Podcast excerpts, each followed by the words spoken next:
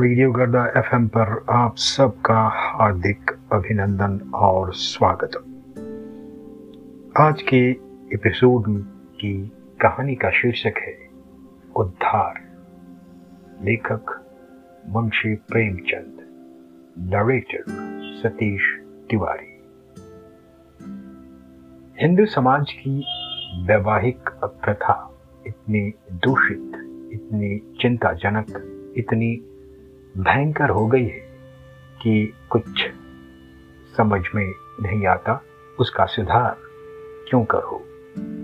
बिरले ही ऐसे माता पिता होंगे जिनके सात पुत्रों के बाद भी एक कन्या उत्पन्न हो जाए तो वह सहर्ष उसका स्वागत करे।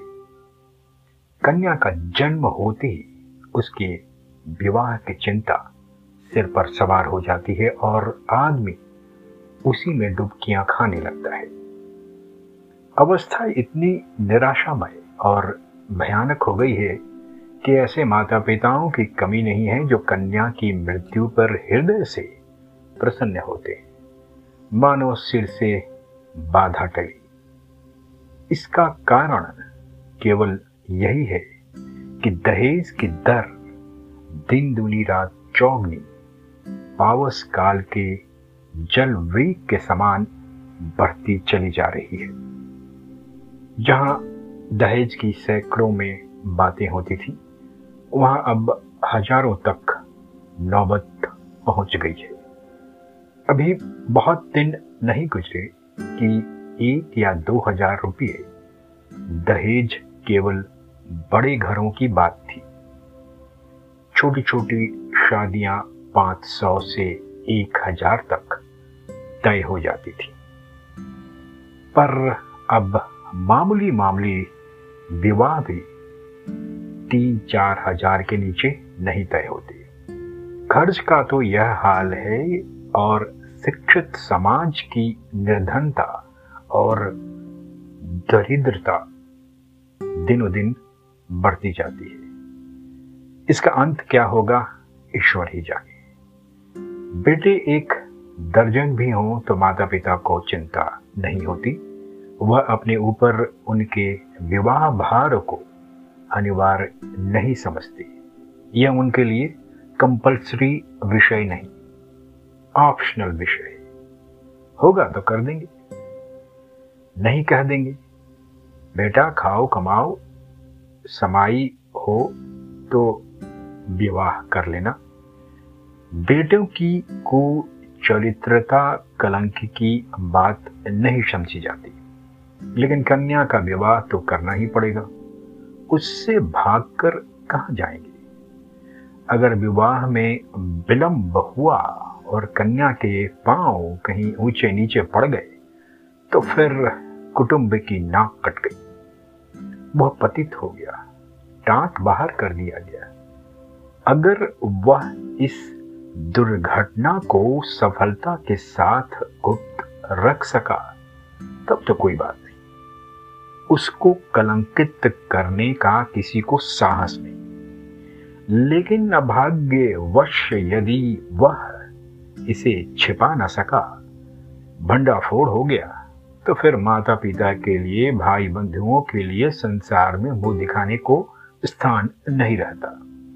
कोई अपमान इससे दुस्सह, कोई विपत्ति इससे भीषण नहीं। किसी भी व्याधि की इससे भयंकर कल्पना नहीं की जा सकती। लुत्फ तो यह है कि जो लोग बेटियों के विवाह की कठिनाइयों को भोग चुके होते हैं, वही अपने बेटों के विवाह के अवसर पर बिल्कुल भूल जाते हैं कि हमें कितनी ठोकरें खानी पड़ी थी। जहां भी सहानुभूति नहीं प्रकट करते, बल्कि कन्या के विवाह में जो तावान उठाया था उसे चक्र वृद्धि ब्याज के साथ बेटे के विवाह में वसूल करने पर कटिबद्ध हो जाते हैं। कितने ही माता पिता इसी चिंता में घुल घुल कर अकाल मृत्यु को प्राप्त हो जाते हैं। कोई संन्यास ग्रहण कर लेता है, कोई बूढ़े के गले कन्या को मरकर अपना गला छुड़ाता है। पात्र कुपात्र के विचार करने का मौका कहाँ, ठेलम ठेल है। मुंशी गुलजारी लाल ऐसी ही हतभागे पिताओं में थे। यूं उनकी स्थिति बुरी न थी। दो ढाई सौ रुपये महीने वकालत के पीट लेते थे, पर खानदानी आदमी थे, उदार हृदय, बहुत किफायत करने पर भी माकूल बचत ना हो सकती थी। संबंधियों का आदर सत्कार ना करें तो नहीं बनता, मित्रों की खातिरदारी ना करें तो नहीं बनता। फिर ईश्वर के दिए हुए दो तीन पुत्र थे, उनका पालन पोषण शिक्षण का भार था, क्या करते। पहली कन्या का विवाह उन्होंने अपनी हैसियत के अनुसार अच्छी तरह किया और दूसरी पुत्री का विवाह टेढ़ी खीर हो रहा था। यह आवश्यक था कि विवाह अच्छे घराने में हो, अन्यथा लोग हंसेंगे और अच्छे घराने के लिए कम से कम पांच हजार का तखमीना था। उधर पुत्री सयानी होती जाती थी। वह अनाज जो लड़के खाते थे वह भी खाती थी, लेकिन लड़कों को देखो तो जैसे सूखे का रोग लगा हो, और लड़की शुक्ल पक्ष की चांद हो रही थी। बहुत दौड़ धूप करने पर बेचारे को एक लड़का मिला। बाप आबकारी विभाग में चार सौ रुपया का नौकर था। लड़का भी सुशिक्षित। स्त्री से आकर बोली, लड़का तो मिला और घर बार भी काटने योग्य नहीं, पर कठिनाई यही है कि लड़का कहता है मैं अपना विवाह नहीं करूँगा। बाप ने कितना समझाया, मैंने कितना समझाया, औरों ने समझाया, पर वह टस से मस नहीं होता। कहता है मैं कभी विवाह नहीं करूँगा। समझ में नहीं आता विवाह से क्यों इतनी घृणा करता है, कोई कारण नहीं बतलाता, बस यही कहता है मेरी इच्छा। माँ बाप का इकलौता लड़का है, उसकी परम इच्छा है कि इसका विवाह हो जाए, पर करें क्या। यूं उन्होंने फलदान तो रख लिया है, पर मुझसे कह दिया है कि लड़का स्वभाव का हठीला है, अगर ना मानेगा तो फलदान आपको लौटा दिया जाएगा। स्त्री ने कहा, तुमने लड़के को एकांत में बुलाकर पूछा नहीं? गुलजारी लाल, बुलाया था, बैठा रोता रहा, फिर उठकर चला गया। तुमसे क्या कहूं, उसके पैरों पर गिर पड़ा, लेकिन बिना कुछ कहे उठकर चला गया। स्त्री, देखो इस लड़की के पीछे क्या क्या झेलना पड़ता है। गुलजारी लाल, कुछ नहीं, आजकल के लौंडे सैलानी होते हैं, अंग्रेजी पुस्तकों में पढ़ते हैं कि विलायत में कितने ही लोग अविवाहित रहना ही पसंद करते हैं। बस यही सनक सवार हो जाती है कि निर्द्वंद रहने में ही जीवन की सुख और शांति है। जितनी मुसीबतें हैं वह सब विवाह ही में है। मैं भी कॉलेज में था तब सोचा करता था कि अकेला रहूंगा और मजे से सैर सपाटा करूंगा। स्त्री, है तो वास्तव में बात यही, विवाह ही तो सारी मुसीबतों की जड़ है। तुमने विवाह ना किया होता तो क्यों ये चिंताएं होती, मैं भी कुंवारी रहती और चैन करती। इसके एक महीना बाद मुंशी गुलजारी लाल के पास वर ने यह पत्र लिखा। पूज्यवर, सादर प्रणाम। मैं आज बहुत असमंजस में पड़कर यह पत्र लिखने का साहस कर रहा हूं, इस धृष्टता को क्षमा कीजिएगा। आपके जाने के बाद से मेरे पिताजी और माताजी दोनों मुझ पर विवाह करने के लिए नाना प्रकार से दबाव डाल रहे हैं। माताजी रोती हैं, पिताजी नाराज होते हैं। वह समझते हैं कि मैं अपनी जिद के कारण विवाह से भागता हूँ। कदाचित उन्हें यह भी संदेह हो रहा है कि मेरा चरित्र भ्रष्ट हो गया है।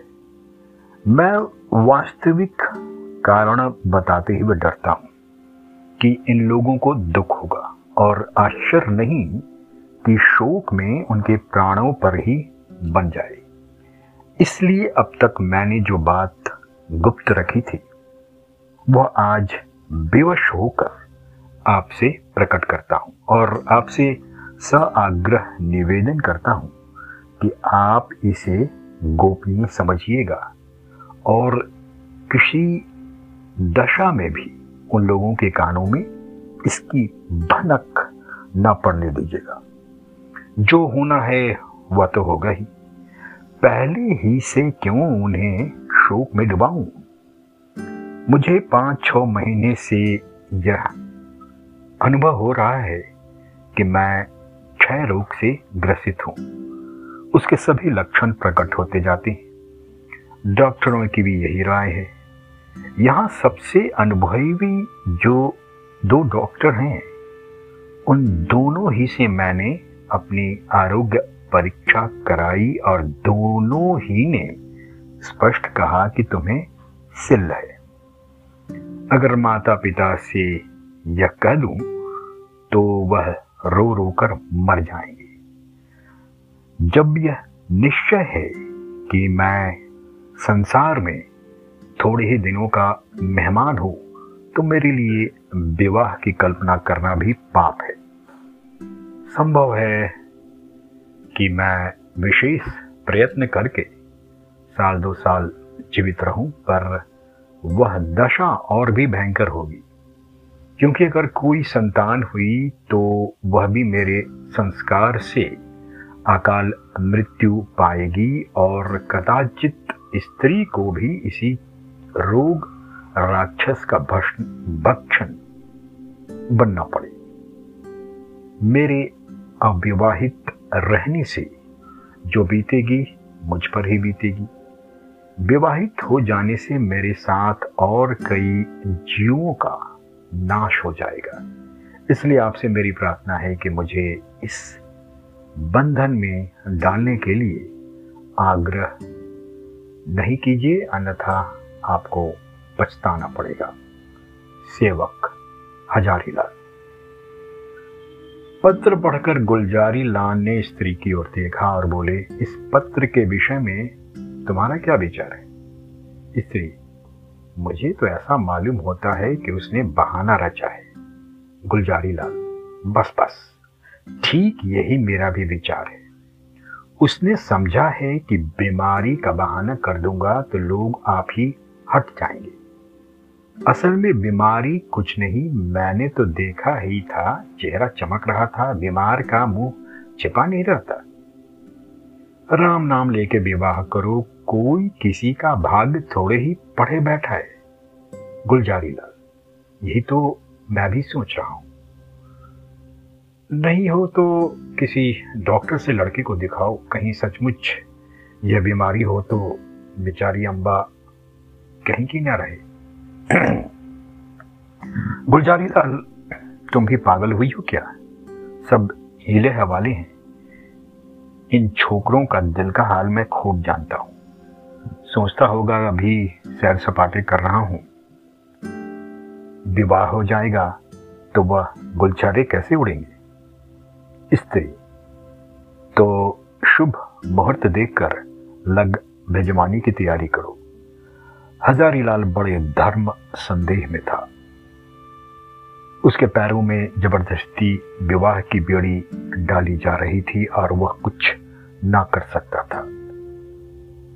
उसके ससुर को अपना कच्चा चिट्ठा कह सुनाया, मगर किसी ने उसकी बातों पर विश्वास न किया। मामा अपने अपनी बीमारी का हाल कहने का उसे साहस नहीं होता था। न जाने उसके दिल पर क्या गुजरे, न जाने क्या कर बैठे। कभी सोचता किसी डॉक्टर की शहादत लेकर ससुर के पास भेज दूं, मगर फिर ध्यान आता यदि उन लोगों को उस पर भी विश्वास न आया तो। आजकल डॉक्टरों से सनद ले लेना कौन सा मुश्किल काम है। सोचेंगे किसी डॉक्टर को कुछ दे दिलाकर लिखा लिया होगा। शादी के लिए तो इतना आग्रह हो रहा था, उधर डॉक्टरों ने स्पष्ट कह दिया कि अगर तुमने शादी की तो तुम्हारा जीवन सूत्र और भी निर्बल हो जाएगा, महीनों की जगह दिनों में वारा न्यारा हो जाने की संभावना है। लगना चुकी थी, विवाह की तैयारियां हो रही थी, मेहमान आते जाते थे और हजारीलाल घर से भागा भागा फिरता था, कहां चला जाऊं। विवाह की कल्पना ही से उसके प्राण सूख जाते थे। आह, उस अबला की क्या गति होगी। जब उसे यह बात मालूम होगी तो वह मुझे अपने मन में क्या कहेगी। कोई इस पाप का प्राश्चित करेगा नहीं, उस अबला पर घोर अत्याचार नहीं करूंगा, उसे वैधव्य की आग में ना जलाऊंगा। मेरी जिंदगी ही क्या, आज ना मरा कल मरूंगा, कल नहीं तो परसों, तो क्यों ना आज ही मर जाऊं। आज ही जीवन का और उसके साथ सारी चिंताओं का, सारी विपत्तियों का अंत कर दूं। पिताजी रोएंगे, अम्मा प्राण त्याग देंगी, लेकिन एक बालिका का जीवन तो सफल हो जाएगा। मेरे बाद कोई अभागा अनाथ तो नहीं रोएगा। क्यों ना चलकर पिताजी से कह दूं, वह एक दो दिन दुखी रहेंगे, अम्मा जी दो एक रोज शोक से निराहार रह जाएंगे, कोई चिंता नहीं। अगर माता पिता के इतने कष्ट से एक युवती की प्राण रक्षा हो जाए तो क्या छोटी बात है। यह सोचकर वह धीरे से उठा और आकर पिता के सामने खड़ा हो गया। रात के दस बज गए थे। बाबू दरबारी लाल चरपाई पर लेटे हुए हुक्का पी रहे थे। आज उन्हें सारा दिन दौड़ते गुजरा था। शामियाना तय किया, बाजे वालों को बयाना दिया, आतिशबाजी, फुलवारी आदि का प्रबंध किया। घंटों ब्राह्मणों के पास सिर मारते रहे। इस वक्त जरा कमर सीधी कर रहे थे कि सहसा हजारीलाल को सामने देख चौंक पड़े। उसका उतरा हुआ चेहरा, सजल आंखें और कुंठित मुख देखा तो कुछ चिंतित होकर बोले, क्यों लालू, तबीयत तो अच्छी है ना, कुछ उदास मालूम होते हो। हजारीलाल, मैं आपसे कुछ कहना चाहता हूं, पर भय होता है कि कहीं आप अप्रसन्न ना हो जाएं। दरबारीलाल, समझ गया, वही पुरानी बात है ना, उसके सिवाय कोई दूसरी बात हो तो शौक से कहो। हजारीलाल, खेद है कि मैं उसी विषय में कुछ कहना चाहता हूं। दरबारीलाल, यही कहना चाहते हो ना कि मुझे इस बंधन में मत डालिए, मैं इसके अयोग्य हूं, मैं यह भार सह नहीं सकता, बेड़ी मेरी गर्दन को तोड़ देगी आदि या और कोई नई बात। हजारीलाल, जी नहीं, नई बात है, मैं आपकी आज्ञा पालन करने के लिए सब प्रकार से तैयार हूं, पर मेरी एक ऐसी बात है जिसे मैंने अब तक छिपाया था, उसे भी प्रकट कर देना चाहता हूं। इसके बाद आप जो कुछ निश्चय करेंगे उसे मैं सिरोधार्य करूंगा। हजारीलाल ने बड़े विनीत शब्दों में अपना आशय कहा, डॉक्टरों की राय भी बयान की और अंत में बोले, ऐसी दशा में मुझे पूरी आशा है कि आप मुझे विवाह करने के लिए बाध्य नहीं करेंगे। दरबारीलाल ने पुत्र के मुख की ओर गौर से देखा, कहीं जर्दी का नाम ना था। इस कथन पर विश्वास नहीं आया, पर अपना अब विश्वास छिपाने और अपना हार्दिक शोक प्रकट करने के लिए वह कई मिनट तक गहरी चिंता में मग्न रहे। इसके बाद पीड़ित कंठ से बोली, बेटा, इस दशा में तो विवाह करना और भी आवश्यक है। ईश्वर ना करे कि हम वह बुरा दिन देखने के लिए जीते रहें, पर विवाह हो जाने से तुम्हारी कोई निशानी तो रह जाएगी। ईश्वर ने कोई संतान दे दी तो भाई हमारे बुढ़ापे की लाठी होगी। उसी का मुंह देख देख कर दिल को समझाएंगे। जीवन का कुछ आधार तो रहेगा, फिर आगे क्या होगा यह कौन कह सकता है। डॉक्टर किसी की कर्म रेखा तो नहीं पढ़े होते। ईश्वर की लीला अपरंपार है, डॉक्टर उसे नहीं समझ सकते। तुम निश्चित होकर बैठो, हम जो कुछ करते हैं करने दो। भगवान चाहेंगे तो सब कल्याण ही होगा। हजारीलाल ने इसका कोई उत्तर नहीं दिया। आंखें डबडबा आई। कंठावरोध के कारण मुंह तक ना खोल सका। चुपके से आकर अपने कमरे में लेट रहा। तीन दिन और गुजर गए, पर हजारीलाल कुछ निश्चय न कर सका। विवाह की तैयारियां पूरी हो गई थी। आंगन में मंडप गड़ गया था। डाल, गहने संदूकों में रखे जा चुके थे। मंत्री की पूजा हो चुकी थी और द्वार पर बाजों का शोर मचा हुआ था। मोहल्ले के लड़के जमा होकर बाजा सुनते थे और उल्लास से इधर उधर दौड़ते थे। संध्या हो गई थी। बारात आज रात की गाड़ी से जाने वाली थी। बारातियों ने अपने वस्त्राभूषण पहनने शुरू किए।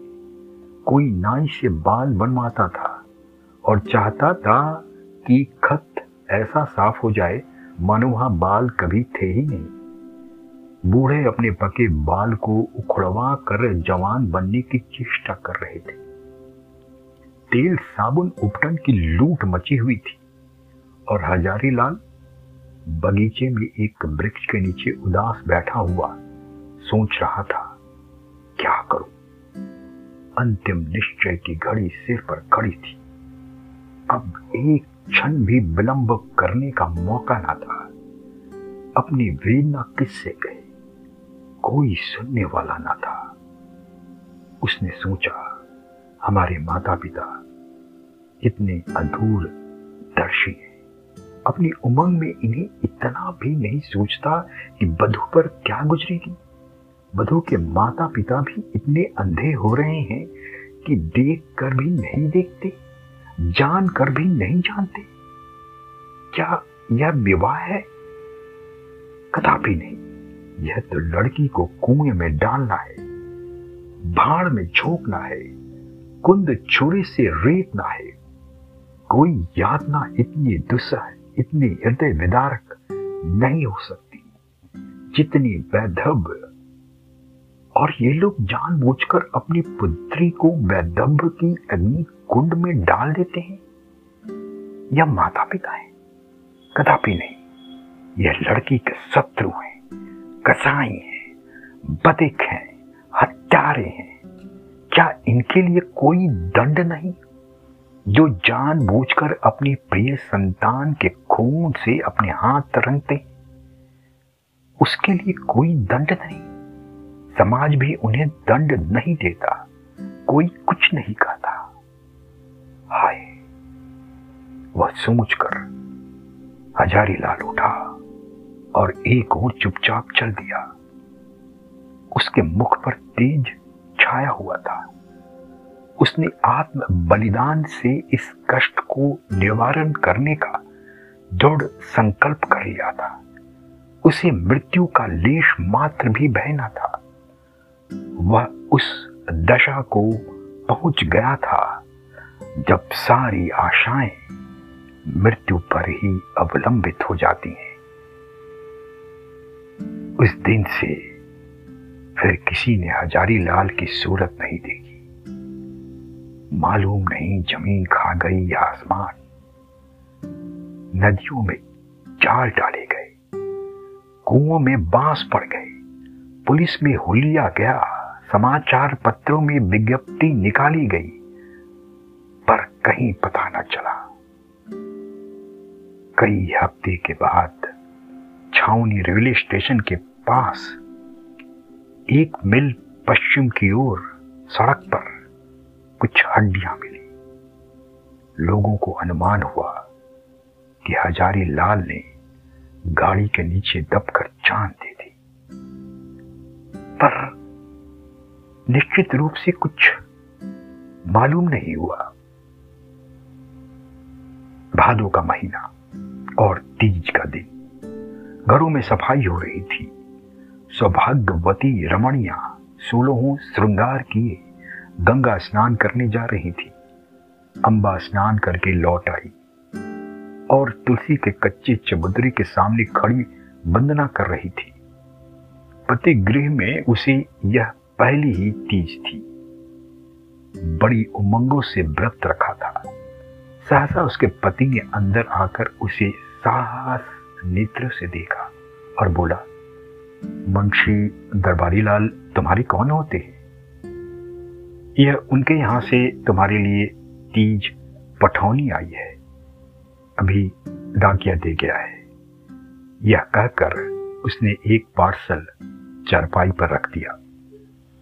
दरबारी लाल का नाम सुनते ही अंबा की आंखें सजल हो गई। वह लपकी हुई आई और पार्सल को हाथ में लेकर देखने लगी, पर उसकी हिम्मत ना पड़ी कि उसे खोले। पिछली स्मृतियां जीवित हो आई।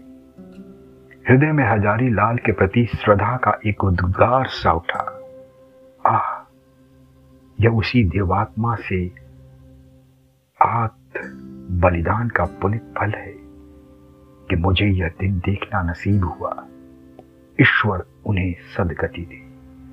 वह आदमी नहीं, देवता थी, जिसने मेरे कल्याण के निमित्त अपने प्राण तक समर्पण कर दिए। पति ने पूछा, दरबारी लाल तुम्हारे चचा हैं? अंबा, हाँ। पति, इस पत्र में हजारीलाल का नाम लिखा है, यह कौन है? अंबा, यह मुंशी दरबारी लाल के बेटे हैं। पति, तुम्हारे चचेरे भाई? अंबा, नहीं, मेरे परम दयालु उद्धारक जीवनदाता, मुझे अथाह जल में डूबने से बचाने वाले, मुझे सौभाग्य का वरदान देने वाले। पति ने इस भाव से कहा मानो कोई भूली हुई बात याद आ गई हो। आहा, मैं समझ गया, वास्तव में वह मनुष्य नहीं, देवता थी। तो आज के एपिसोड के लिए बस इतना ही। कल के एपिसोड में हम फिर हाजिर होंगे एक नई कहानी के साथ। तब तक के लिए नमस्कार और मंगल कामनाएं। रेडियो गर्दा एफएम सुनते रहो, सुनाते रहो।